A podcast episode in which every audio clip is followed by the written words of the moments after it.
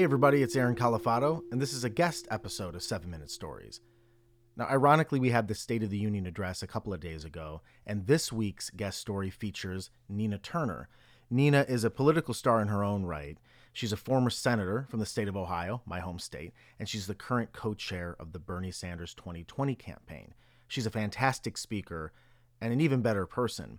But the reason why I say ironic is because, look, you know this there's no way around this. Our political conversation, digitally, our discourse, whatever you want to call it, in the last few years has been toxic. It's been damaging um, for the American people, so polarized. And it's at times like these where I really try to turn to story or investigate people's stories to understand how I want to navigate the choices that I make rather than just reacting to headlines and getting angry at people. And so, this interview I did with Nina was back in 2016 and the reason why I'm presenting it now as a as a guest story because it still sticks with me to this day how real it was and how vulnerable and emotional she was about telling her own story, sharing her experiences about her grandmother, her mom, her upbringing in Cleveland, how all of those things came together to shape how she treats people and her career and all of that. So Listen, regardless of your political affiliation, let's throw that out of the way just for at least seven minutes. Take that out of the way. And I think you'll appreciate, as I did, um, from a from a narrative perspective and a human perspective, seven real minutes with Nina Turner. Enjoy.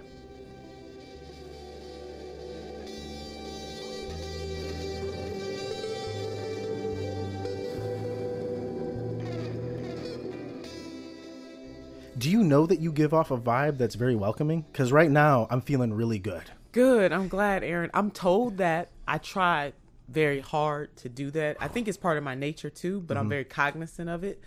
And especially if you're somebody that has any type of power, mm. perceived power, real power, whatever, I, I think it's vitally important that you give off that kind of vibe. So it's naturally who I am you know, I cry. I mean, my I was watching Cinderella this mm-hmm. four o'clock, four o'clock this morning when I couldn't go to sleep. Mm-hmm. I woke up and my husband knows that I love Cinderella, mm-hmm. and I'm watching it, and I'm crying because the father is dying, and he's saying to his son, you know, in these last few moments, I hope I can be the type of father that you deserve and I'm crying like a baby, you know. So I am a very sensitive person, and people yeah. might not know that about me because of my public persona. So to hear you say that about me means more to me than anything because I want to treat everybody like they are special. No matter how titled you are, you are not entitled. And so you, especially when you're a public figure, it's the people's power and I remember one of my mentors, another one of my mentors, uh, Rhine McLin, who was the first African American woman senator in the state of Ohio in the 80s. I didn't work for her until the 90s, but she would always say, when I leave, I'm paraphrasing, when I leave this seat, mm. this power is going to somebody else. Mm. So why get all caught up in it when it's really not your power, it's the people's power. And you can afford, and when you're powerful, and I know your listeners can't see my air quotes. Yeah, but you're doing them because you don't because you do not have to be in elected office to be powerful. But when you are powerful, in my mind, you can afford to be gracious. How involved was your grandmother in your life growing up? Let's let's just do kind of go back Ooh, if we can. Very very involved. She was the matriarch of of uh, our family. My okay. grandmother and my grandfather. Even talk. I was closer to my grandmother, but. Mm-hmm you know, my grandmother had third grade education. My grandfather had a slightly higher education than she did. They were bo- both born in the 19, early 1900s, so uh-huh. she was born in 1913. And, you know, being African American, I mean, they had it hard. This was not a beautiful place. It's still hard for black folks today, but especially for the baby boom generation and, and generations even before them in terms of being African American. But they worked really hard. They were solidly middle class my mother was an only child, and I say was because uh, she died when she was 42. Mm.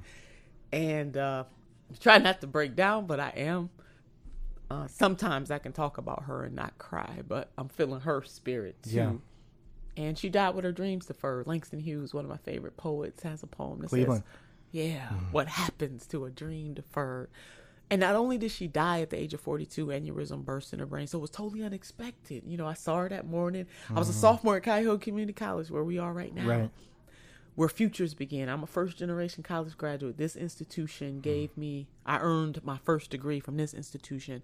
But to go back, you know, so my, my grandmother, my mother was an only child and she got married really young. My parents' marriage didn't last. So mm. I grew up the majority of my life in a single parent household.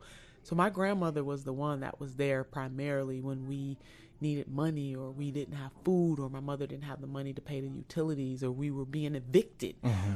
People see this Nina Turner in a blur. You know, they'll see me on MSNBC or CNN and I'm always fighting something.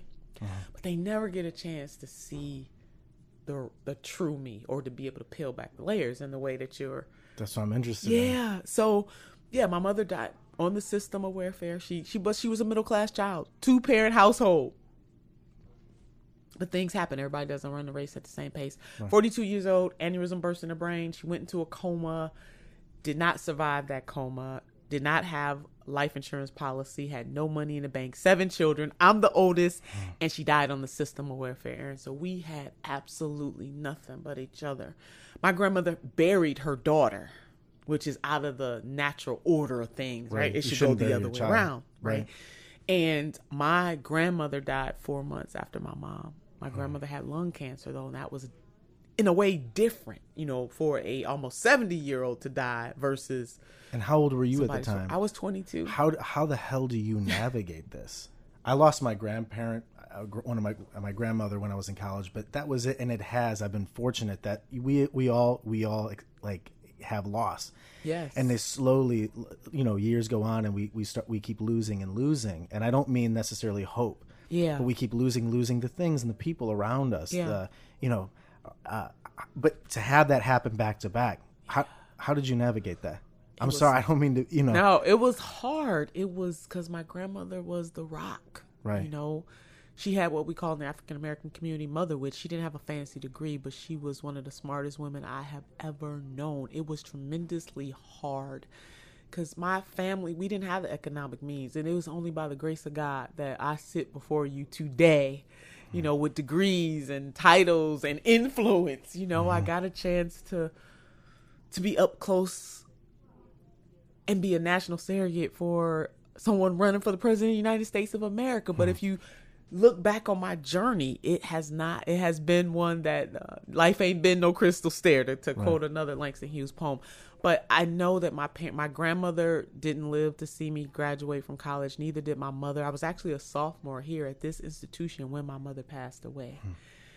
And my grandfather lived another 10 years beyond having to bury his daughter 1st mm-hmm. and then his wife and and and then he lived another 10 years. But that was a very this happened to me in the early 90s i'm 22 there's seven of us and my baby sister is 12 i'm married and i have a son and we have nothing in terms of economic resources. So for me when people see me fight hard for the working poor because it's in me. Oh yeah.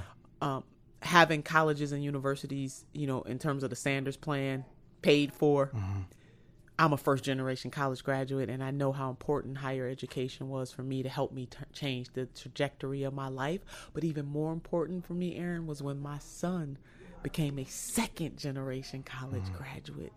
Those things are real. So when you have someone saying, we're not going to let millionaires and billionaires have it all, I think about my journey and my life and raising the $15 minimum wage and how much that would have meant to our family if my mother was able to make those kinds of wages. Nobody wants to be poor. Nobody wakes up and says, you know, nobody's birthed into the world and say, "Oh my God, when no I grow up, right? Yeah, I want to be poor." People aspire to be somebody and to do something that gives their life their lives meaning, but everybody doesn't run the race at the same pace, and so we all fall short.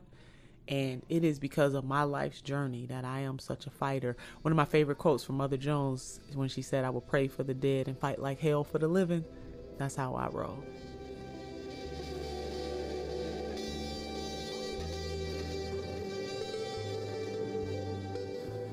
Hey, everybody, I hope you enjoyed this week's story. I just wanted to take a couple of seconds to tell you how important it is to me and how committed I am to making sure that 7 Minute Stories is an authentic space where you and I connect through the art of storytelling without any dependency on ads or advertisements or anything like that.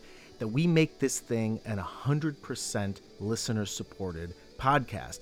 And you can be a huge part of making that possible by going to 7minutestoriespod.com. That's the number 7, minutestoriespod.com.